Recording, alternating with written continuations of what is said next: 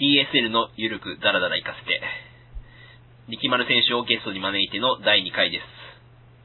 今回はプロレスに対するスタンス、DSL についてお話ししていただきます。では、そんな力丸選手なんですけれど、はいあのまた話は変わりまして、えプロレスを始めたきっかけというのはどういったところになるんでしょうか？始めたきっかけは、はいまあもともと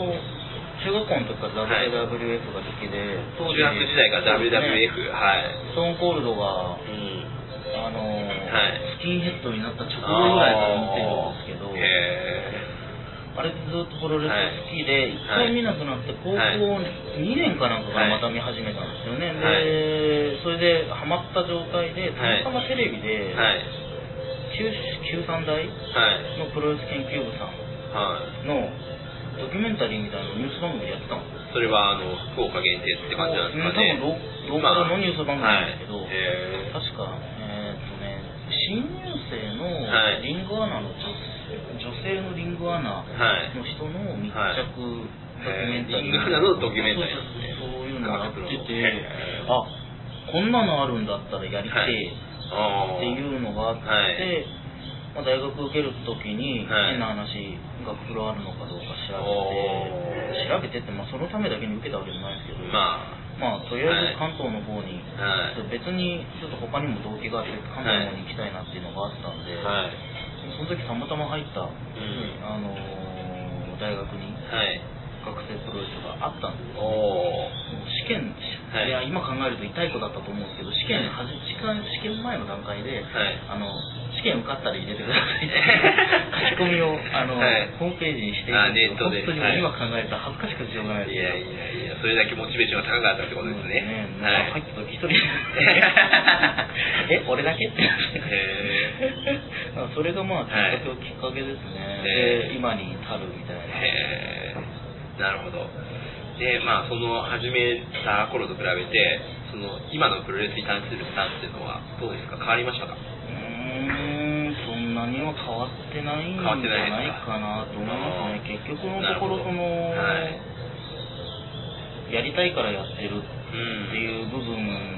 がうん。正直僕の中ではほとんどを占めているんで、もちろんやるからにはね、うん。人に見てもらいたいし人に見てもらうんであれば面白いことができるようにしたいし、うんっていうのもはい。あるんですけど。まあ個人的に試合をする時も自分の見たい試合をする、したいみたいな個人的な願望があって、で多分少ないかもしれないけど僕が見たいと思ってるようなものを見たいと思ってる人も多分いるだろうっていう、てかそれを信じてないとやってらんないっていう部分もある。んですうん。まあ原点ですよね、その自分のやりたいことをまあやって、それをまあお客さんに評価してもらうっていうのは、はい。まあ、そこからさらにこう進んでいけばプロになってっていうのもあるんでうんでしょうけど、うん。僕はそこまでは考えてないですし多分今後もそういうふうに考えることはうん。ないんじゃないかなっていうふうに思いますね。なるほど。やっぱりそのね、恐れ多くてプロにはなれないみたいな部分が僕の中ではあるんでしょうし、あ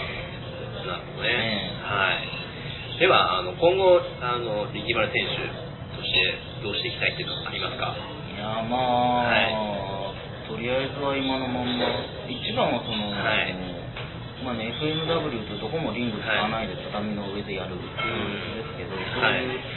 アマチュアで趣味でプロレスをやるみたいな部分をやっぱり定着させていきたいなっていう今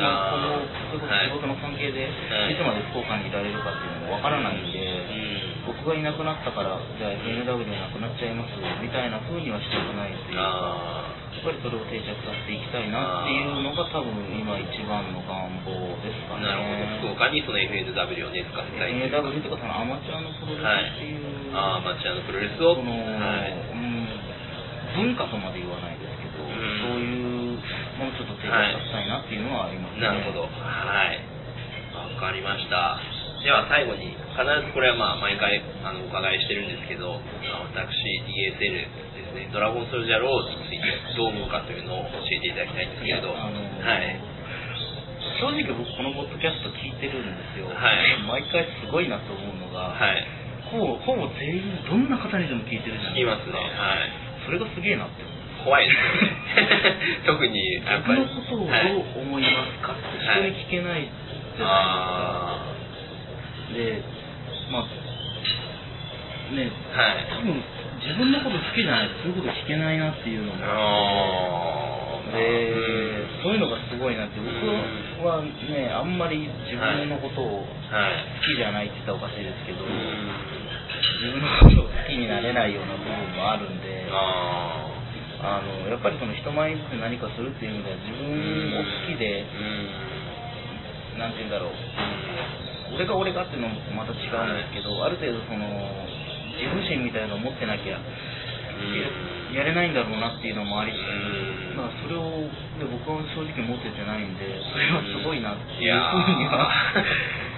あのもう本当にいろんな人に聞いちゃってるから大丈夫かなって思います。まあでもね出ていただいてるってしてね多分ハードルは超えてるのかなっていうのはあるんでまあ。でも本当にね、はい、まあ、今ね、はい、あの東京に来るっていう話があった時に、はい、メッセージいただいて、じゃあ出ますっていう話をしたんですけど、正直、需要あんのかっていう根本的な疑問が僕の中であって最初断ろうかなと思ったんですよ、はい、ただまああのせっかく声をかけていただいたんでなんか、はい、いやちょっと遠慮しておきますみたいなのと、うん、申し訳ないかなっていうのもあったんですけどただ、はい、あれ一人え単独ゲストですかとかっていうちょっとそれも辛いんですけどとか思いながら いたりはするんですけど、ね、なるほどまあ、逆に僕はでもその福岡で一からその FNW って団体を立ち上げたやっぱり力丸選手っていうのが、まあ、以前その RAW にいた頃以上に興味があってまあ、別にこういうあのネットラジオを通してとかじゃなくても単純に聞きたいなっていう好奇心はすごくあったんですよね。で多分僕みたいに思ってる人っていうのが多分全国に、まあ、何十人かあるいはそんなにあるいは何百人かわかん何千人かわかんないですけど絶対いると思うんですよね。でまあどっちかっていうとやっぱりインサイダーの、ね、方の方が聞いてらっしゃるらしいんですけど、まあでも誰が聞いてるかっていうのは実はあんまり気にしてなくてだから人数とかも全然チェックしたことないんですよね、多分物理的にあのやろうと思えばできると思うんですけど、そういうことよりもなんか基本的には自分が、まあ、聞きたい人に聞いてなんかそれをまああのなんですかね喜んでくれる人がいればいいなってまあ力丸選手がプロレスやってるの多分同じような感じだと思うんですけどね。はい、はい、まあそんな感じで好き勝手やらせていただいてるんですけれど。はい。では最後にあの今後の抱負あるいはまあ告知などもあれば教えていただきたいんですけれど、えー、まあ今後の抱負というか、はい、まあ、えー、多分3ヶ月に1回ぐらいの時に、はい、次回が、えー、FNW の興行が7月か8月、はい。4月。か8月、はい、まあ今度その一応チャンピオンを決めましょうみたいなコーナーと初代王者、FNW 認定、はい、えー、FNW 認定福岡アマ無差別級っていうタイトル、は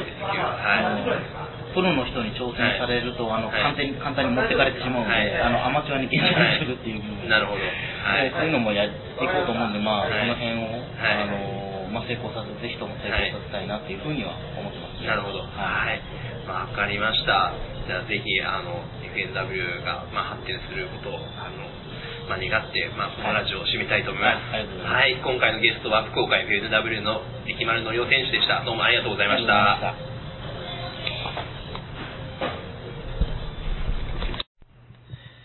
力丸選手のお話を2回に分けてお送りしました。プロレスに対するスタンス、DSA についてお話ししていただきました。なお、今後ゲストに関しては、あらかじめ告知するので、